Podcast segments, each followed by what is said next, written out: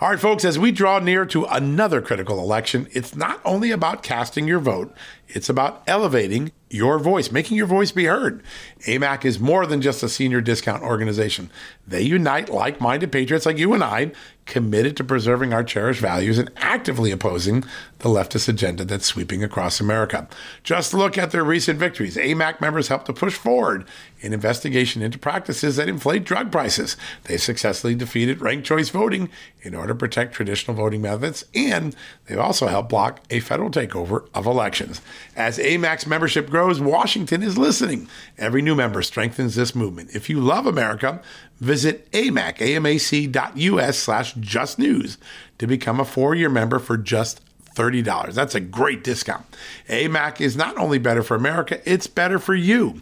Membership gives you access to the AMAC magazine, free Social Security and Medicare guidance, money saving discounts, trusted news, sweepstakes, and so much more. It's a community, not a service. Take advantage of our election year sale, four years for just $30 at AMAC. By joining over 2 million Americans, they can't ignore your voice in Washington anymore.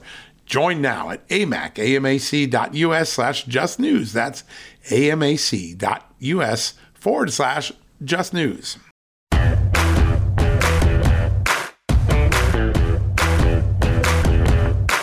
Hello, America, and happy Thursday. Welcome to a new edition of John Solomon Reports, a podcast from Just the News. Where today we got a lot of news. We, we're called Just the News. We should have some news, right? Uh, we've got a big investigative scoop we broke last night. You might have saw me on Sean Hannity or on Real America's Voice, Just the News, No Noise with my incredible colleague Amanda Head. A new FBI whistleblower, devastating allegations. We're going to get to those in a second. But while that's been going on, a lot of news is happening on Capitol Hill. I mean, a lot. Just a short while ago, the United States House of Representatives condemned China for sending that balloon over the United States, intruding our sovereign airspace, spying on our military installations. The House did unanimously, by the way, Democrats, Republicans, unanimous in this. They did what President Biden failed to do decry the clear invasion of our sovereign airspace.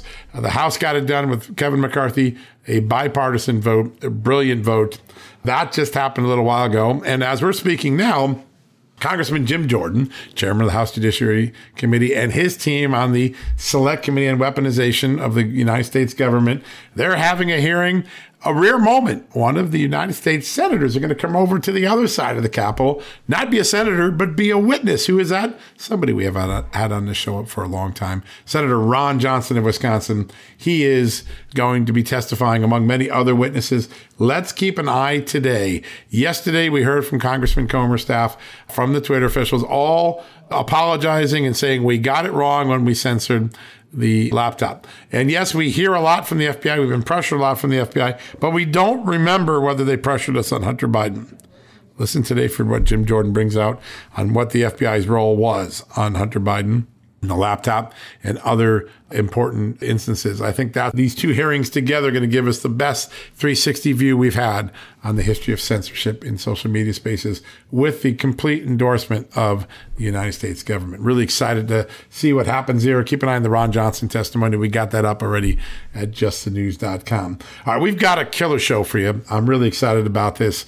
With so much news going on, it's been hard to find people, right? Because everyone's running around to vote, to vote and things, but we've got General Keith Kellogg joining us at the top of the hour tonight. He is the former National Security Advisor President Trump and Vice President Mike Pence, one of the most brilliant minds in the security space. We're going to talk China surveillance balloon. We're going to talk Russia. We got a lot of great things. You're not going to want to miss that interview. Then, because it's Thursday, you know what it is? It's AMAC Thursday. That's right. We get a chance to hang out with some of our friends at the Association for Mature American Citizens, AMAC.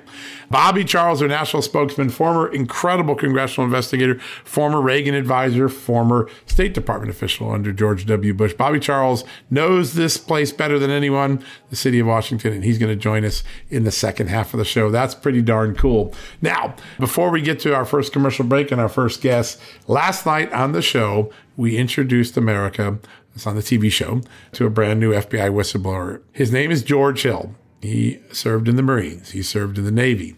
He served at the NSA as an intelligence analyst. And then he became an FBI supervisory intelligence analyst for the end of his career. And he worked out of Boston and he related, he just retired, by the way. But he went to Congress earlier this week to Jim Jordan's committee and relayed an extraordinary story of how Boston, the FBI office in Boston, was pressured inappropriately, improperly to open up criminal cases on 140 Americans who had committed no crime. They had simply gotten on a bus to come down to January 6th and attend the January 6th rally hosted by former President Donald Trump. And that is a significant acknowledgement because the FBI rules, the law requires the FBI to have a predicate, meaning you can't open up on somebody, a criminal investigation, preliminary or direct, unless you have cause to do so. And none of these had cause. And when the FBI agents in Boston, whom George Hill witnessed, objected uh, at Washington field office, said, Well, don't worry, we're just going to go over to your boss and your boss and your boss every step of the way as they went up the food chain in Boston, the Boston leadership refused to buckle to this extraordinary political pressure. And remember, I say this a lot, and people say, oh, John, you're being too gracious. It's actually true. For every bad egg that we've been able to expose at the FBI, there are hundreds of good eggs that want and do follow the law. And this Boston anecdote highlights that, but it now injects two new, very important questions into the January 6th investigation into the weaponization of federal government probe that Jim Jordan is looking at.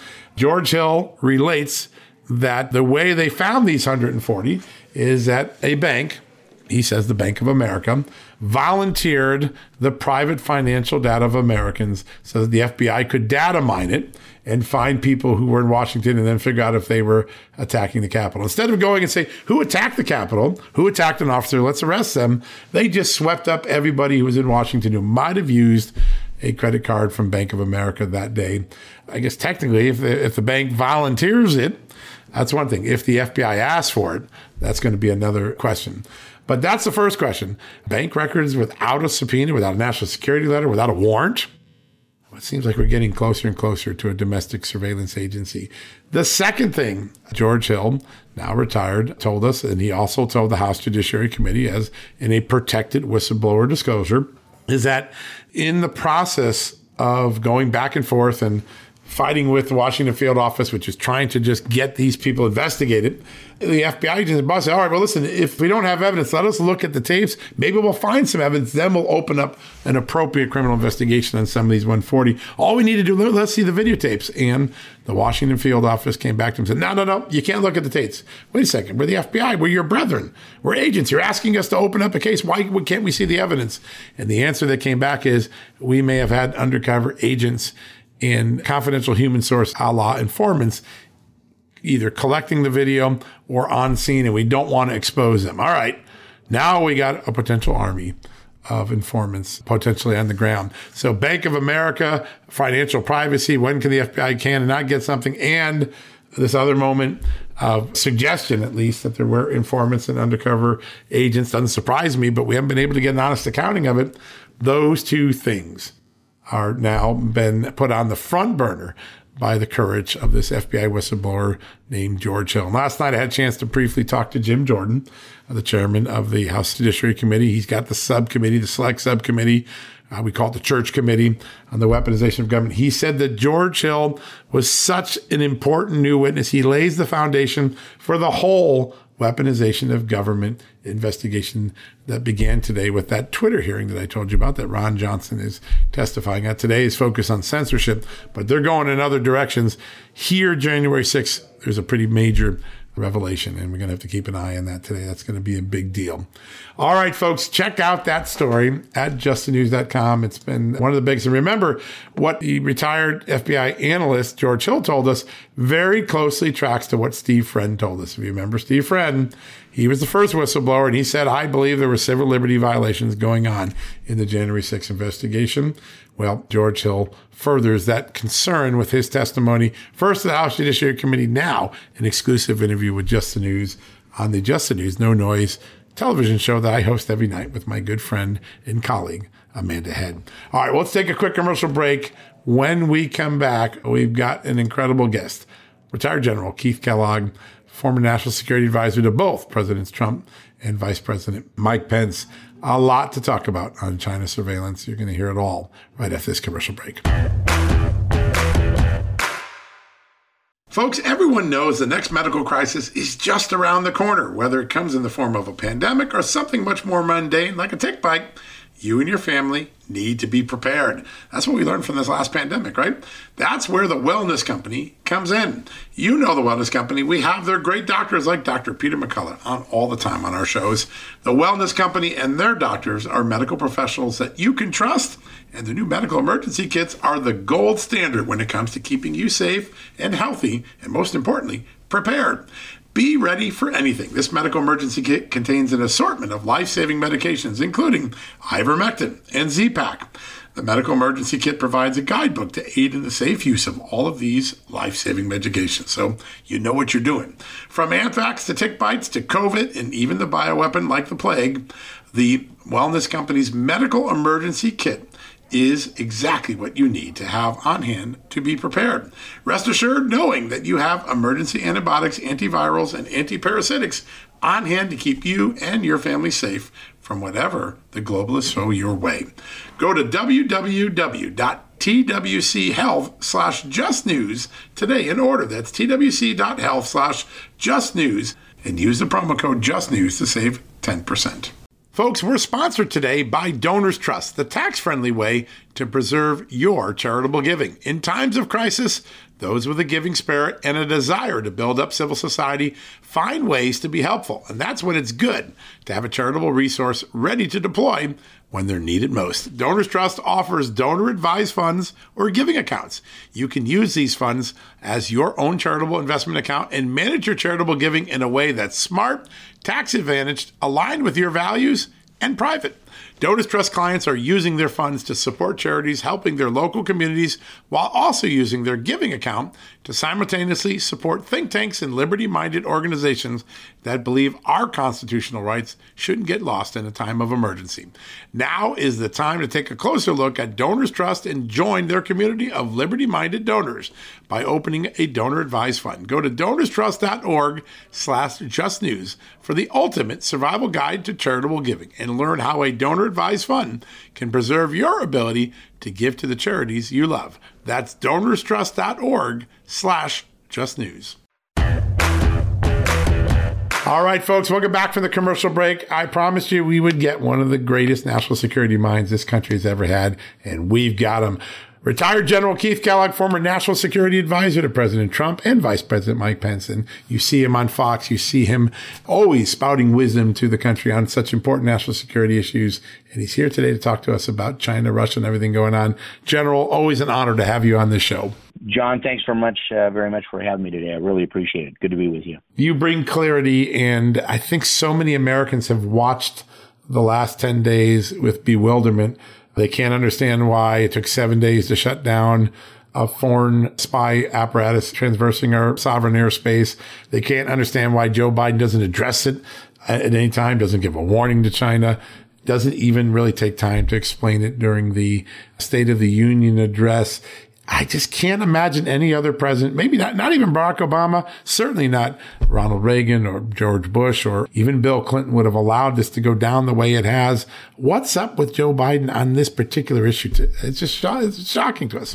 Yeah, you know, John, it's the incident happened, the balloon that came across, and it's a new way of warfare that actually goes back generations because actually we started using balloons in warfare in the 1800s, and and they're using it now in a very forward fashion. But the balloon is one thing, but the response we had is stunning to me. And I've said repeatedly that how presidents make decisions and the decisions they make are critical to the American people. Are they decisive decisions? Are they they make them fast? They have a good response?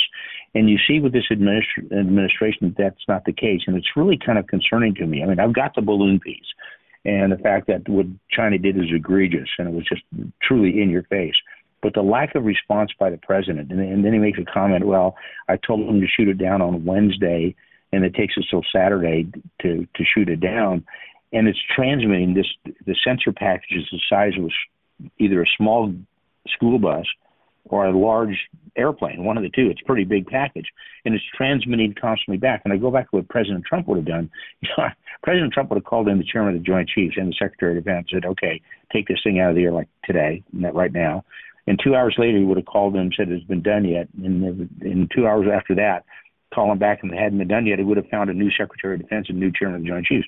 It would have happened immediately because to me, the getting it on the ground is a lot better for us than getting it in the water because the you know I've I've done a belly flop off a 10 meter board and it hurts when you hit the water coming out of 60,000 feet at terminal velocity. I'm sure that thing just fragmented. It would have been easier to pick it up over the ground. Plus, we would have done it more rapidly instead of just saying, well, it's kind of no harm, no foul. Of course it is. And if you look at Lloyd Austin today making comments about how they had to shut down all the nuclear command and control as this thing was transiting, well, then it was a threat to the United States of America. And I have no idea, John, what they were policing up. It was like a giant vacuum cleaner. You get very good fidelity at 60,000 feet sometimes better than a satellite. And it was picking up probably communications intelligence and signals intelligence, and it passed right over Malmstrom, which is the home of the 341st Missile Wing. Then it passed close by the 90th and 91st, the other two wings. So, so it passed through the command and control of one of the legs of the triad, the 400 Minuteman III missiles that we have out there, the command and control of those missiles. And then, it, by the way, then it passed by Whiteman Air Force Base, which is the home of the B 2 uh, stealth bomber. That's the second leg of the triad. You know, if I said to somebody the other day, if it went over Kings Bay, it had the trifecta. It got them all. You know, all three parts of the triad. And, and so I, I don't. It was just. It's amazing that it was almost like, well, it's really no harm, no foul. And this, John, that concerns me is a pattern. This is a pattern that Joe Biden has shown, and, and he's shown it repeatedly in his career as a politician. Remember, this is the same gentleman when he was vice president, when he was in the situation with Barack Obama, declined to say, let's go after uh, Osama bin Laden, didn't do it then. Uh, Bob Gates made the comment that never underestimate Joe's ability to screw something up, and he's been wrong on nearly every national security decision in the last 40 years. I mean, so so I think again, I'm closing the circle on this. I've got the balloon and how critical it was, but really what bothers me is decision making process of the president because by God, China's watching what's happening. Yeah, uh, that's pretty pretty darn remarkable. And I get stopped on the street, and people are like, "Why why isn't the president condemning this?" I mean, it took the house. The House had no problem today. They got out there on a hundred percent bipartisan vote and condemned China. But there's nothing that Biden even has said that really has been condemnation, or that would tell China, "Yeah, don't do it again." Why is that? Well, uh, John, it's it's a great question because I think there should be some type of response. And now we look how long it's been since we've had any type of response out there, and it, you need to push back on the Chinese right away and show a level of strength. And what followed this? Lloyd Austin, the Secretary of Defense, picks up the phone, tries to call their Secretary, their Minister of Defense, Secretary of Defense. He won't take the call. And I said, okay, that's just a level of re- lack of respect that they have for this administration. You mean to tell me you know, the, the Secretary of Defense of the United States of America cannot even get a phone call through to their Minister of Defense. That that's just stunning to me. And how you how you change that is you respond in a very very forceful manner. And you know, you know, this is like an extreme position. For example, okay, we're just going to sortie the USS Ronald Reagan, the carrier and the carrier battle group out of Yokohama of the Seventh Fleet, and just sort of park it in the Taiwan Straits. You know, kind of float around out there. Do something that really gets their attention. And because if you don't do something like that, they will continue to do something to force to do something pretty egregious like they do with the balloon and who knows what's going to happen next and you have to extend that john to what they're going to do uh, with taiwan because i think they're testing us seeing how we're going to respond to something like taiwan uh, will we respond to it uh, you know when when uh, um, Pelosi went in there. Uh, you know, we we escorted her in there, but the Chinese just kind of went nuts about that. We, my attitude is, let's send about thirty congressmen in. You know, send everybody in there and put them on the ground. And, and we're not responding, and we should. And I think that sets a very bad example for uh, a, a show of strength to the Chinese. They're just not going to buy into it. There seemed to be another moment in the Tuesday State of the Union address that any other president would have used and that is to explain to the American people what's our objective in Ukraine? How do we define victory? Why are we spending so much money? And what's at stake? What's the American interest? And he didn't do that either. Americans are a year into supporting this war. The tab seems to be, to be approximately a hundred billion dollars. That's a lot of money.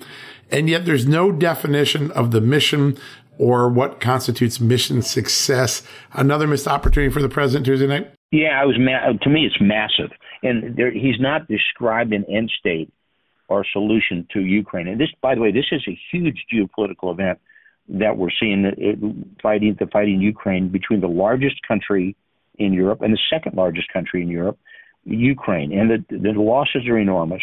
The Ukrainians have lost 100,000 soldiers dead. The, the Russians probably lost about 160,000 soldiers dead. I was just there. I spent about 11 days on the ground in Ukraine and kind of I, I went out to the east where most people don't go because I was with a, a really good humanitarian relief organization called the Weatherman Foundation, and they allowed me plenty of access. And I wanted to go out and get a feel for it. We talked to government officials, uh, we talked to military officials, we talked to the people that are out there. And honestly, John, this is like a fight to the finish out there. And the reason why I think this is important, and I've said this repeatedly, and I think the president's missing a huge opportunity.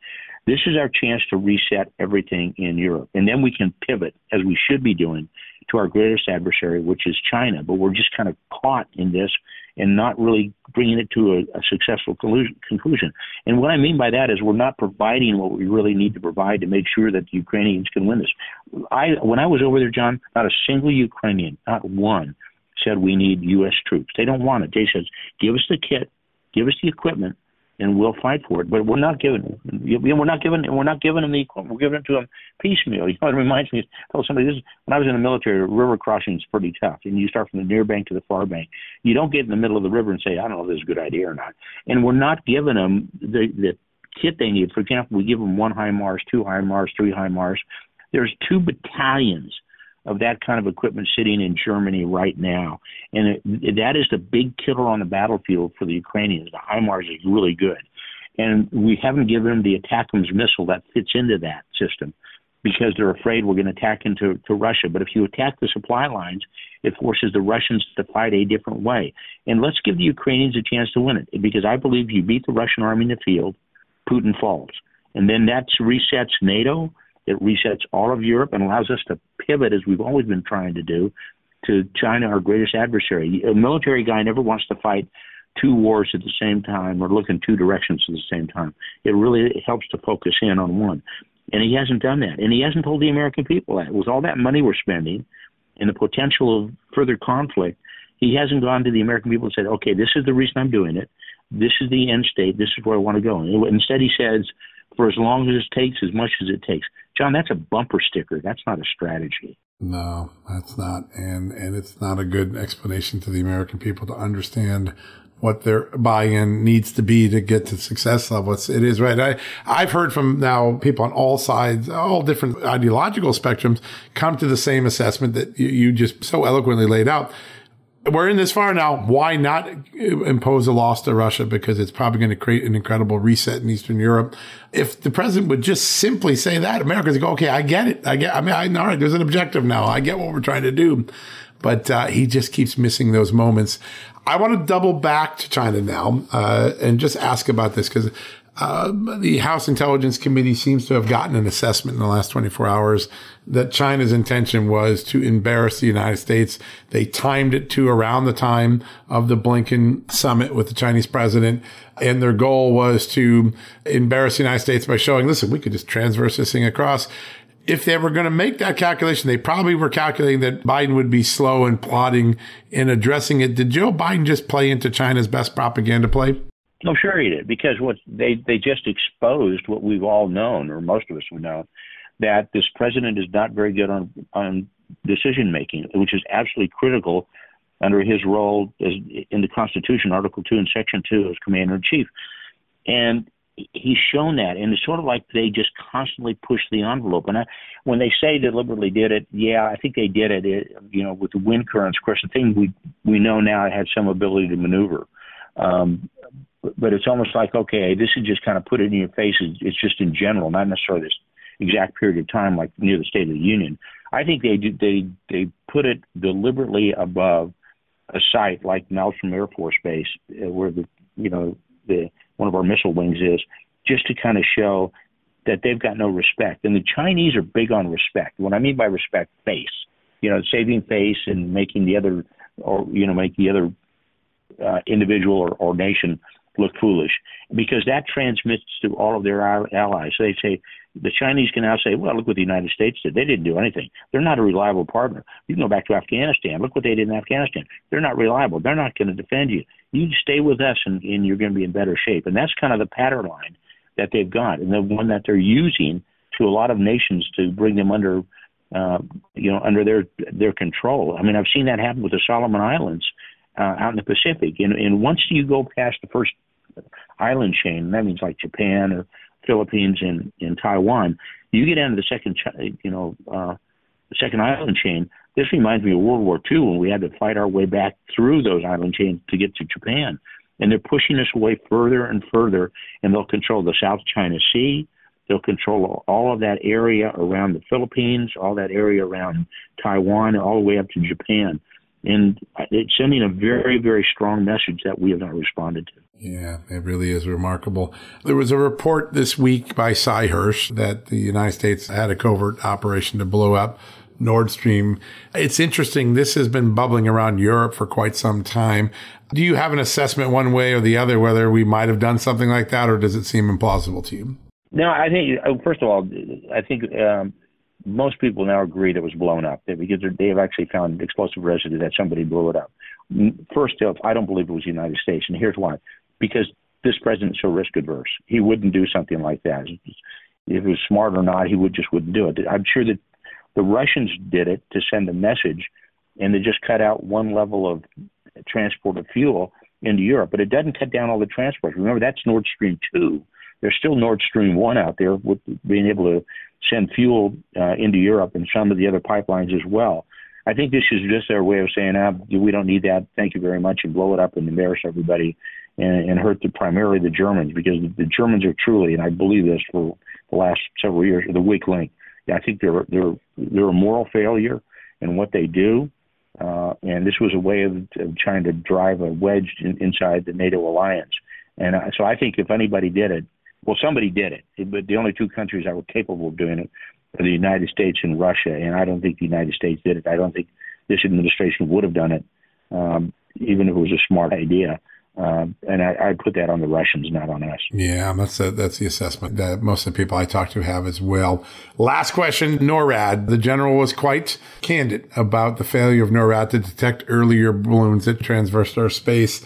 And there's been a lot of spin. Well, it's not an intelligence failure, but it seems to me if NORAD's job is to find hostile threats and we didn't find some of them, that is a failure. How would you assess what we've learned about NORAD and how do we fix it? Because you, you always have a reputation. You, you don't only fix, you find things, you, you, you find solutions for it. How do we fix the failure to detect earlier versions of these balloons? Yeah, there was two things. First of all, um, I have a new NORAD com- commander by today um, because that and he's going to have to take one for the team. And what I mean by that is, look, you're the commander, you're responsible for it. It falls under you. You said it didn't happen. Well, you made a huge mistake, obviously, and it threatens the security of the United States of America. The second is I'd get into the intelligence communities as well and said, look, you're telling me you can't track these or haven't tracked them, and I'll tell you, John, this whole story about it happened during the Trump administration. Well, somebody wasn't telling us because I sat on every single presidential daily uh, daily brief. I either read it or I was in the meeting in the Oval Office, and I, and I never saw anything. Neither did Mike Pompeo, and he was director of the CIA. No, did, neither did Robert O'Brien. Neither did John Ratcliffe, the director of national intelligence. Even John Bolton has said that he never saw anything like that as as well. So we've got an intelligence failure, and we need to bring the intelligence community in, NORAD in, and bring everybody in. And if Congress can do it, and sit down and say, how did we miss it? and How do we fix it? Because these things once now we're all kind of saying you know they're floating through the you know the air out there and they're carrying huge sensor packages. So either you didn't concern yourself with this or we've got some holes in our ability to see this. And i don't think it's the latter. I think it's the former. They just didn't pay attention to to the to what was happening in the kitchen. And i it's as hard as to say. I've seen that happen before. I think that's what happened. And how you change that out, you put new leaders in charge and you say, fix it or I'll find a new leader again and I want to find out how we can see this stuff or how we report this stuff. And I, I don't think it was done. It was like, oh, okay, no big deal. There's a balloon over there. I think it's huge, huge intelligence failure and a military failure as well. Peace through stink requires consequences, and there's been no consequence to China nor any consequence to NORAD for failing to detect what turned out to be such a huge national embarrassment. General, it is always an honor to have you on this show. Your precision, your keenness of mind, your great understanding of how peace through strength is achieved is such a great and refreshing message on this show. Thanks so much for joining us today. Thanks, John. Thanks for having me. Great honor to have you on. Folks, don't go anywhere. We're going to take a quick commercial break. Bobby Charles will be here from AMAC. We'll have a big fun discussion. It's AMAC Thursday. We love doing that. We'll have that right after the commercial break. Folks, if you owe back taxes, fair warning, you're not going to like this. The IRS is mailing millions of pay up letters. Millions, I say. Then it's up to the 20,000 new IRS enforcement agents to find you. Why the IRS targets you and not millionaires? Well, because millionaires have tax lawyers. You don't, you'll pay up. Plus interest and penalties. You need Tax Network USA, and you need them now. Tax Network USA has brilliant war room strategies to solve your IRS problems quickly and in your favor, like a preferred direct line to the IRS. They know which agents to deal with and who to avoid. It's not all bad news for you because Tax Network USA learned of a special limited time IRS offer. They're willing to waive $1 billion in penalties if you qualify. So schedule your free confidential consultation to see if you qualify for this limited time IRS penalty canceling offer. To do so, call 1 800 245 6000. That's 1 800 245 6000 or visit tnusa.com slash just news. That's tnusa.com slash just news. Hey, folks, if you're a homeowner and you're like me, you want to protect your home, right? But when's the last time you checked on the title to your home? If you never have, listen to this. A new report on homeowners shows we all now have $16 trillion in equity. That's an all time high in America. That's why you need protection from a scam the FBI calls house stealing. That's when the equity in all of our homes is the target, sadly, of scammers. If nobody's watching the title to your home, these scammers can transfer your title to their name, take out loans, and your equity could be gone. Poof, gone. You have to protect your equity from this despicable crime right now with triple lock protection from my good friends at HomeTitleLock.com. The first step is to check on your home's title to see if it's still in your name. Sign up with your address at HomeTitleLock.com and be sure to use the promo code JUSTNEWS.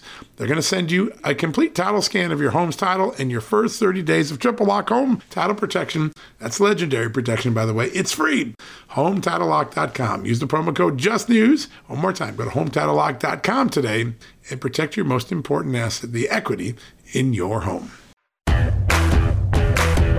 All right, folks, welcome back from the commercial break. You know what day it is, right? It's Thursday. That means it's AMAC Thursday. We always have one of the great conversations of the week on this part of the show. And joining us right now is the national spokesman for AMAC and our good friend, Bobby Charles. Bobby, welcome back to the show. John, I love being on your show. Well, that goes both ways. And our audience loves uh, having you on. It's such a great conversation. We always walk away with much wiser than we walked into the conversation. You worked in the State Department. You worked in Congress for a long time. You've seen a lot of things happen over the last 30, 40 years in this country. I have seen and talked to so many people who said they literally can't believe how the last eight days played out with the State of the Union.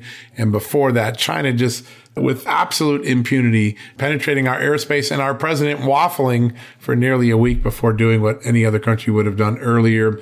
Your take on the State of the Union and the China balloon thing, because in many ways, they're tied together, right? They're both signs of the weak state that Joe Biden has left us in. Well, you you you're right, uh, and those are two uh, high-level mountain peaks to sort of uh, address, and, and both worthy of the time. Look, words are cheap, and what we saw was nothing more than high theater, and, and frankly, pretty bad high theater. Uh, the State of the Union, um, the State of the Union was in, in in in direct opposition to the state of reality. The State of the Union talked, uh, you know, who, who's going to, by the way, who's going to oppose trying to get a cure for cancer or veterans or mental health or trying to save our kids from uh, runaway drugs. That very different from the reality. The reality is this was this this speech was this speech basically broadcast an anti-capitalist, anti-seniors, anti-individual liberty message that is perfectly consistent with both Joe Biden and Harris, but also with the Democrat leadership and with the Domestic Policy Council that's basically running the White House, which is a bunch of former Obama people. So what what you saw here was no reality check on the absence of support for law enforcement. I spent time recently this week with a nonprofit that does law enforcement organization nationwide of law enforcement officers. They're demoralized, they're defunded. They're uh, they can't. Their recruiting and retention is down at bottom bottom lows. The ambushes and suicides are at an all time high, and you wonder why people, including minorities and women, are legally going out and buying guns, particularly in urban centers in blue states, because rule of law has dissipated. Rule of law has been eviscerated. Rule of law has been has been knocked sideways by this administration. So there's issue number one that the average American high crime fear about their kids and themselves being anywhere, going anywhere uh, carjackings at record highs, homicides at record highs in more than 200 cities. Where where is the reality check on high crime? Second point is the economy. The economy is devastating people. He, at a time when, if you just look at any newspaper, I don't care, go to CNN, go to anywhere you want, you will see that all the major companies are cutting by thousands, if not tens of thousands, jobs. You'll see that the labor market is at its all-time low, lowest participation rate. You see people saying, "Well, we need to brag about the fact that you get high, well, high unemployment only if you if you have a very limited bench from which to pull."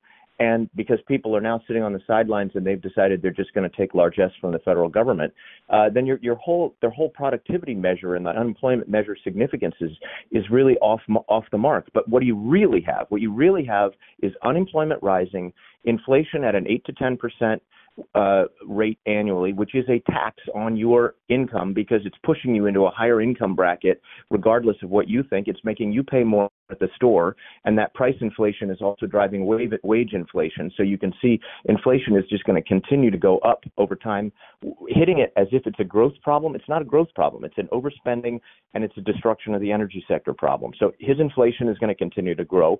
And then the third big one that was uh, unacknowledged is interest rates. You've had 7.5 uh, point uh, rate raise. You've got, I think they've raised it seven times. They're going to raise it more. This kills the average person's credit card, mortgage uh, rate if they're on a variable rate, uh, auto loan, the cost, and never mind the cost of gasoline. He talked about inflation going down. Okay, the cost of gasoline when he took office was $1.98. The cost of inflation yesterday, I believe, was uh, of gas. Uh, uh, the cost of gas was $1.98 when he took office. The cost of gas yesterday was 3.49. So it's not five dollars. It's true. It's come down from five dollars, uh, but that's because you can't. You know, you drained the Strategic Petroleum Reserve, which you shouldn't have done, in order to bring the price down. Bottom line is, economy was number two that he failed to talk about. Number three was national security, the border, all of the the issues that we've got. We've we've hemorrhaged large amounts of our stockpiles to Ukraine, which isn't even a NATO ally. Uh, what are we going to do? We're supposed to be able to fight a two-front war, and we we haven't even got the armaments to be able to fight a one-front war right now. So I, I think there's a lot of mismanagement in uh, when it comes to rule of law, a lot of mismanagement when it comes to the economy, and a lot of mismanagement when it comes to national security. Break, break. When we talk about this China balloon, John, this balloon we we clearly had contingency plans on the books somewhere on a dusty shelf about what to do when they violate our airspace with any airframe, and this was an airframe. It was carrying a payload. You know, this this thing, and I know you got briefed recently by the Intel committee, but this this thing was carrying a uh, a payload the size of a large house. Okay, the payload underneath the balloon. That that was doing a lot of collection. There's no question. We know now it was doing collection. It was collecting collecting signals intelligence or SIGINT. It was collecting measurement intelligence or MASINT, and it was almost certainly collecting geospatial intelligence, which is what things going on underneath the ground. It passed methodically, methodically over six or seven major military sites. It it lingered, which means it had the power to linger over a couple of critical sites, including our ICBM fields. And what was going on under the ground there was clearly in their line of sight. They were undoubtedly transmitting in real time. Why in the world any president would do this, uh, let it roll like that, is really beyond thinking, beyond imagination. But you know what? At the end of the day, this was China's test run. This was China's test about whether or not we would that we this president and his national security team would hesitate or not hesitate. And what did what did we what did we learn? We learned that Biden failed. We hesitated. So now they know that when they try a move on the Spratly Islands or they move fighters to their artificial island or they make a direct attack on on Taiwan, they know our MO is to hesitate. And I guess I'm just going to say everything is not lost until it's lost and deterrence and perception and the change of perception and the change of de- uh, in deterrence can change the outcome. But this was a very, very serious event. And even to this day, people are not recognizing how serious the incursion was. It was an advanced shot to see what we would do, and we failed. It's amazing. And there's a moment now, we're, we're 12 days into this, 10 days into this crisis. And the president has yet to make a clear statement. I can't imagine a Bill Clinton or a Ronald Reagan or George H.W. Bush, quite frankly, not even Barack Obama would have gone this long and said, China, if you do this again, you're getting shot down right away. There should be this clarity that even if we got burned on this now, there, it's been silence. There's been diplo speak. I'm confused by the lack of clarity to protect our own space going forward. What does that do to China? Well, I, I think personally, by the way, John, that an ambiguity in some situations can be constructive, but this is an ambiguity that telegraphs confusion, hesitation, and fear. You know, instead of being motivated by confidence in the national security apparatus, which is what most presidents at most times, Democrat and Republican, from Harry Truman uh, to Ronald Reagan and onward, uh, generally had confidence in the national security infrastructure that we have. I mean, we we do have more. Uh, we have more carriers. We have more. I mean, the, the core infrastructure of the United States is far superior to that of China's. But you can either be motivated by confidence or you can be motivated by fear, and fear generates appeasement. And this administration is plainly an appeasing, frightened of the Taliban, frightened of uh, fr- frightened of China, frightened of, of creating any stir with anybody uh, and so what happens is, you know, the bad children in the classroom, and particularly the big bully, in this case China, realizes, hey, this is our moment. You know, we got a substitute teacher in here who doesn't do jack. Let's go. Let's go take advantage of the moment. And so that's what they do. But you know, at the end of the day, there should have not only been an Oval Office address directly confronting, responding to, pushing back, creating deterrence uh, and and educating and, and giving confidence to the American people. But we should have put a carrier battle group in motion instantly for the Chinese shore to be able to run through the Taiwan Straits. We should have immediately uh, you know, redoubled our efforts on BMD. We should have been, we should be sending concrete signals. We should have done some redeployments. We should have made clear that our allies are not going to be left out there to die. Japan, Australia, all these smaller countries in the region, the Philippines, beyond we should have, you know, sent a diplomat direct to Taiwan. We should have done some things that make it clear we are not just words. You know, I'm going to come back to what I said about State of the Union, John. The same thing with China. Words are cheap. We should have made it crystal clear with action items. We should have gone out there and, and indicated that we're going to mobilize the industrial base to quadruple the production of Stinger missiles, to quadruple the production of, uh, you know, tanks. I mean, w- we need to start actionizing the words, and we don't even have the words. So, I mean, I guess we need the words for. It's unreal. I, I've been, and you and I both been in town a long time. I've never seen a weaker, more feckless response to something that has so concerned the American people. You, I can't walk down the street with someone come and say, "What are we doing about this China balloon?" Everyone was struck by it. It's like our Sputnik moment, and yet our president didn't act like Kennedy or Reagan or Eisenhower or anyone. He has basically stayed in his basement and hardly mumbled about this. It's just remarkable. I want to go to another moment in the State of the Union address because there are a couple times, and he continued this yesterday in Wisconsin, where the president is falsely suggesting there's a bunch of Republicans that are going to get rid of Medicare and Social Security and cut it.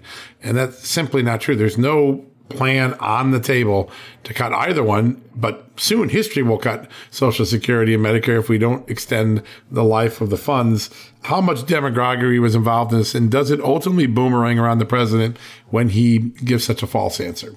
Yeah, I mean, I I think it, it, you know the guy's probably got boomerangs coming from every direction now. I mean, to be quite frank, he he has misspoken uh, and so you have to so many times about not only that issue but other issues. It they really are. I hate to use the word lies, but they are lies. They are mis they're misspoken statements of fact that are known to be untrue when you say them. And so he knows for a fact that that that, that the only way that one of the only ways the race card is another way, but one of, and overspending is another way. But one of the only concrete ways that the Democrats have been able to turn the dial when they're way back is to sow fear that the Republicans, this goes this is a card out of their deck that goes back three decades, is to sow fear that the Republicans who have made it since Eisenhower's time have made it their plan to be fiscally responsible. You know, the bad children come in, spend all the money. The good children come in and try then, with fiscal responsibility, to make the government work one more time the way it was supposed to work. Try to limit it. Ronald Reagan, et cetera they try to use the Republican mentality, which is that you need to be responsible with taxpayer dollars, to then allege that we are going to cut Social Security, which incidentally is not an entitlement. People, people put their money into it expecting an outcome, and they should expect an outcome. And uh, and the other other other I mean Medicaid, Medicare, and some of the other uh, other parts of the entitlement community. Reality in all this is that the Republicans have no plan to do that. You had one guy, Rick Scott, who basically raised a flag and said, you know, we need to figure out because in 2030 or 2033, this is not going to be a solvent program. We need to figure out how to make it solvent. So re- responsible people, Democrats and Republicans recognized because the commission pr- produces the report that tells them that this is a program that is in deep trouble. But you don't solve that by spiking inflation so that so that the limited assets that that seniors have and the savings that they put into a bank account or a pension plan uh, suddenly become worth, worth less. You don't do that. You don't go around raising fear that people are going to slash and burn the Social Security program because nobody wants to do that.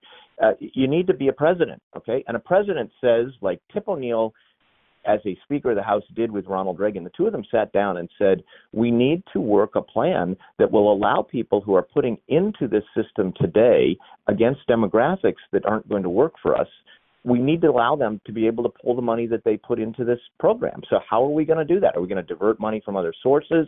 Are we going to create institutional uh, uh, firewalls so that the money doesn't get taken and used for other purposes? You know, and here's another thing that's happening because of what Biden is saying, and because of the the I'll call it a, a trope against Republicans that they that they put out there that we're going to cut Social Security, which is utterly false. Because of that, young people now resist the idea of even believing that Social Security will work. And, and they're creating a lack of confidence in the sustainability of a program that needs more confidence in order to stay sustainable. So, you know, to me, you have this a world in which truth is the big casualty. Uh, Biden is out there spreading lies about his having a great economy. This is not a great economy. It, it, Republicans aiming to cut Social Security. Republicans are not aiming to cut Social Security. They will preserve that program long after the Democrats have turned every dollar into a 10 cent piece. Uh, they will be working hard to preserve the value that people have uh, put into their Social Security benefits. So, John, I think we live in a, in a, you know, the saddest part is somebody told me the other day, took me aside, a scholarly type person, and said, have, "When was the last time you read the book 1984?" I said, "Oh, well, I read it. I read it. I, I read it in high school." But uh, they said, "Read it again." And the point is, we are in George or the center of George Orwell's universe, 1984, and Joe Biden, Joe Biden is pushing the envelope on it. Yeah, it's pretty remarkable. And we really have to get serious about addressing the issues in a serious way and beginning to really isolate and dismiss those who just are throwing subterfuge at us. We've been lied to too many times now, and we don't have time for lies right now. There's so much urgency in our country. I want to finish up with one thought, which is Biden had this moment where he kind of lured Republicans into a conversation to make it look like he got them to agree, oh, you're not going to cut Social Security. You're, you're going to follow my lead on this. How do Republicans reclaim the narrative from the State of the Union? It wasn't a strong State of the Union address, but Republicans, uh, it seems like in the first 48, 72 hours after this, haven't really had a moment to push back and take advantage of the many things that the president said he said we're only going to need oil for 10 years. That's not true. I mean every everyone even the merrill lynch says uh, and goldman sachs says we're going to need it for 50 years. There are so many moments in that the state of the union could be boomeranging around but it didn't seem like a lot of that's happened yet. What should republicans do to reclaim the narrative from tuesday? So as you know i, I worked for five years under the leadership of Newt Gingrich, and also worked in Ronald Reagan's White House, and and uh, who was a great communicator, and George Bush's. I'll tell you what they should do there should be within the next week there should be a serious and, and the networks may or may not cover it, but a serious uh, point by point response to the lies that were promulgated in that State of the Union. There should be a Republican uh, network primetime speech given called the State of Reality. Walk through um, state of reality that people have to manage on a day to day basis when they buy groceries, when they buy a used car that's now up 200% in cost. Go through the cost of gasoline. A state of reality speech that, that rebuts literally Biden said X, and here's the reality why.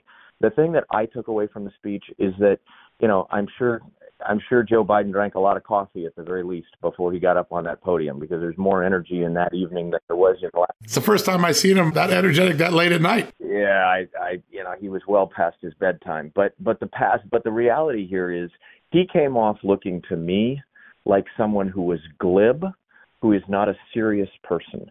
So I don't care what your words are. I don't care whether you're in Heartland. I, I, I live in Maine. I don't care what your words are. Your words don't really bother me, but reality bothers me. And the reality is that he lives in a special, you know, gated life where he can he can do whatever the heck he wants to do and he could do it before president because he he earned 30 million dollars on the American taxpayer and somehow you know has bought himself fancy stuff that he never could have bought when he was young but all that stuff is not the reality average Americans live with. And when you get up there you're not a serious person. When you get up there and you pretend that you're going to have fun making fun of Republicans at a time when 90% of this country is worried about their jobs, their pensions, the value of their dollar, whether they can pay for their kids to go to college, whether their kids can even live on their own, what, what, whether China is going to is going to come at us, whether the, the border is going to continue to stay open, whether the illegals that are being transported into their hometown at night are going to stay there, what they're going to do with those people, whether the crime rate is going to go sky high, whether they need to go buy a gun. This is the world people live in today that was created over the last two and a half years by uh, by Joe Biden. And and the only additive to that, for which we're all responsible, is that there is an overhang of debt that the high interest rates and everything else are continuing to weigh down. It's like it's like G forces when you're in a fighter. Uh, you know, these G forces of three thirty one trillion dollars in debt with higher interest rate on that debt are slowly gobbling up the capacity of America to pay for its own indulgences. And that's a shared burden. That's something Republicans and Democrats both have to get after. But for God's sakes, we're not in a moment where you can sit back, relax, and make fun of each other. We're in a moment when the American people needs responsible, thoughtful, fiscal, moral leaders, and we aren't we aren't seeing a lot of them. Yeah, I couldn't agree more with you. It's such an extraordinary moment. Bobby, we have such a great relationship with AMAC. AMAC does so many amazing things every week, every day. If you go to the website, you just see how you're fighting for America. You set up a special program for us so people can join the AMAC civilian army and become part of a grassroots movement. You get lots of benefits and savings, discounts on products and travel. You get introduced to things like insurance programs that you can't get elsewhere. And then you get all the great political intelligence that your team puts together, the podcast puts together, and you've done something special. I signed up for a five year membership, folks. You should do the same. It's the best investment you'll make First off, it'll pay for itself in a few weeks with the discounts. And then you're going to get five years of profiting from the intelligence, the opportunity to engage in making your country better. All you need to do to go do that is go to amac.us slash just news, amac, A-M-A-C dot US slash just news. Sign up today. Match me on my five year membership. It's the best thing. It's, it's AARP with all the benefits but a much better perspective, a much better political outcome, and so much more. Don't waste any time. Go check that out today, amac.us slash just news. You can get wisdom like this that we get once a week with Bobby, seven days a week. That is worth investing in. Bobby, a big thanks to you. Thanks for the partnership, first off. We love doing this, but thank you also for some really big insights on that. What's been a pretty dramatic few days here in Washington. It has, John, and I just am so grateful that you're out there doing what you're doing. You you have been a voice of investigative truth and honesty and sort of flipping rocks over even when they're hard to lift and and not people aren't sure what you're going to find underneath. And i i just greatly first of all i listened to you anyway long before this and i i'm no i'm i'm grateful for everything you do. And I would just note too that this this partnership is sort of a partnership for America because I, I was on a show the other day and someone said, "Do you know that I made enough back in one dental visit because I was a member of AMAC to pay for my entire five year five year uh, membership. But I believe it. Yeah. Where can you invest in something and get an instant return back? And then all the other benefits that come with it.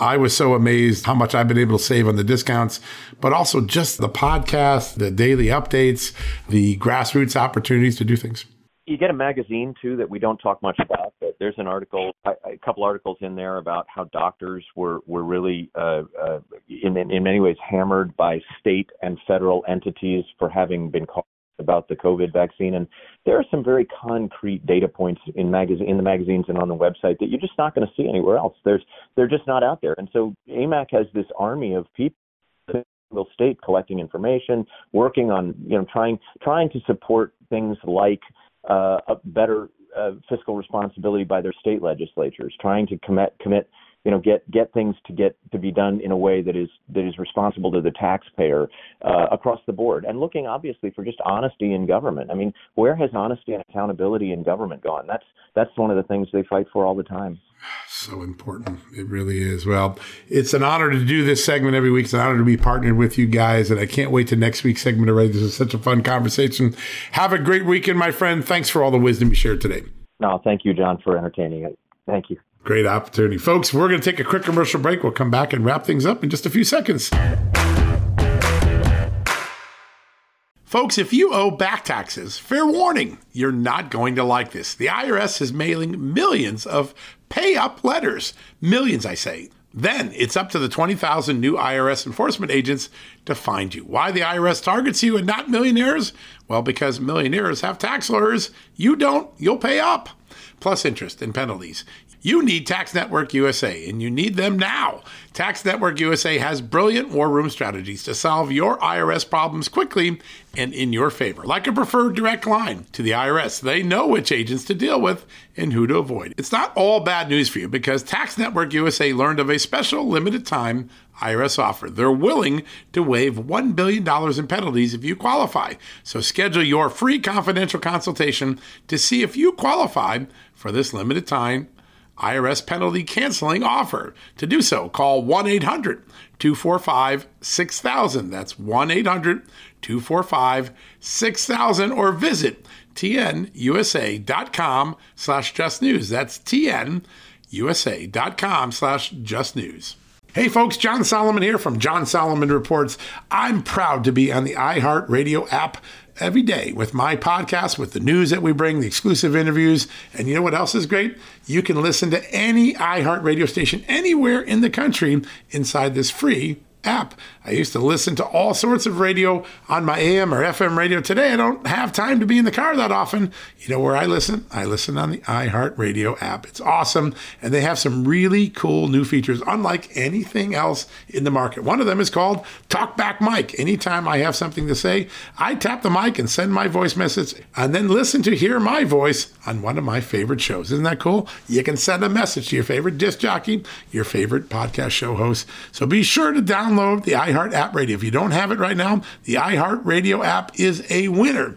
Be sure to download the free iHeart Radio app today and start streaming your favorite radio stations, your favorite podcasts, and your favorite music playlists right from the iHeart Radio app. All right, folks, that wraps up another edition of John Solomon Reports, the podcast from Just the News. Hey, folks, check out tonight's television show, Just the News, No Noise, Real America's Voice, 6 p.m. You can watch it on the Just the News app, on the Just the News website, or download the Real America's Voice app, or watch it on Pluto, Dish Network, or anywhere else. We've got one of the top members of the House Intelligence Committee, Congressman Chris Stewart from Utah, joining us. You won't want to miss that. We'll have you covered. It's a great interview. Some big, big news on it. Go check it out. But before we go, hey, I want to mention one thing. We've got an incredible partnership with our good friends that produce the liver health formula, something that I take regularly now because I am in that age group that needs to be thinking about getting healthier. And your liver is one of those great organs we take for granted. But here is a pretty remarkable statistic you may not have heard. Americans, adults who have a fatty liver, this is according to the American Heart Association. So the premier experts for heart health, right? Americans with fatty livers are 3.5 times more likely to have heart failure than those without. 3.5 times. That is a really significant risk. Not worth taking. Let's not take that risk. The American Liver Foundation, another great health expert in our, in our country, says 100 million Americans currently have a fatty liver. That's pretty scary. What does that mean? Way too many people are at risk and way too many people could prevent this risk. So why not get ahead of it? You know, we talk about cholesterol and getting healthier with that. We talk about alcohol and toxins. Be careful with Tylenol, statins, cigarettes. We got the lists of things that we're trying to stay on top of to be healthy, but you may not be thinking a fatty liver is a risk to you, but it, it is.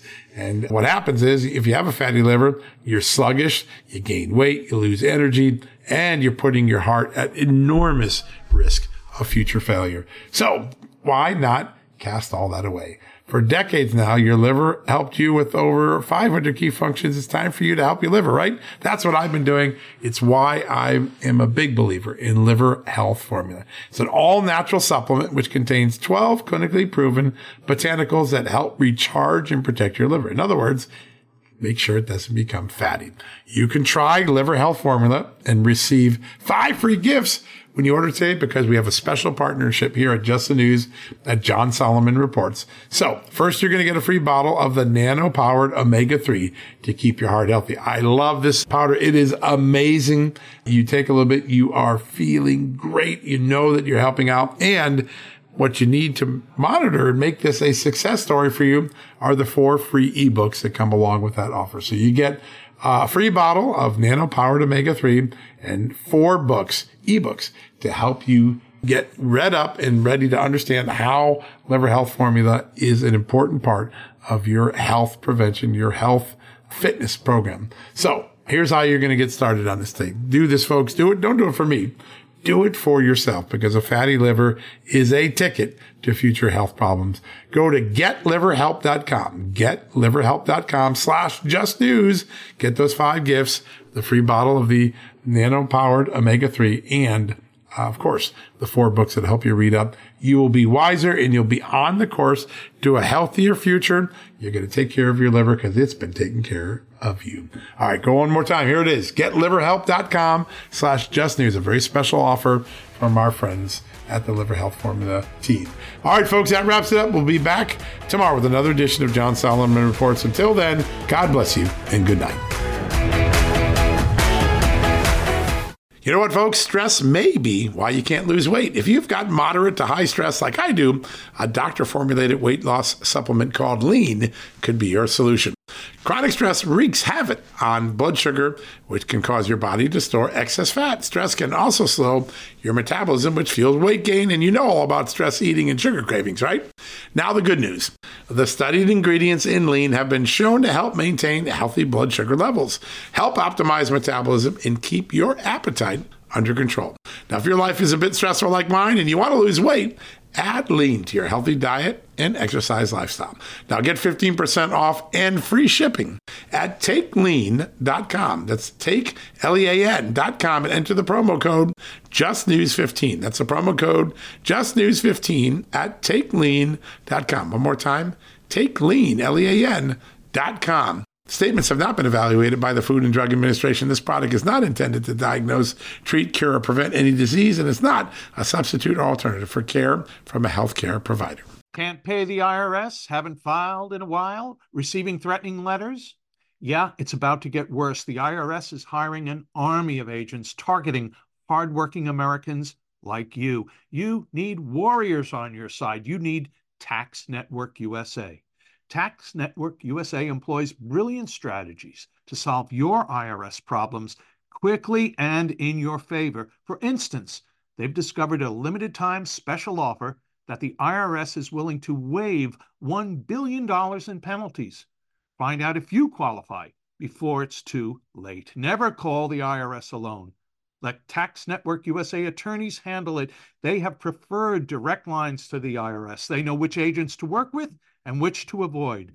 They've resolved over $1 billion in tax debts and offer a best in class guarantee. Schedule your free consultation now. Call 1 800 245 6000. That's 1 800 245 6000 or visit taxnetworkusa.com slash victor taxnetworkusa.com slash victor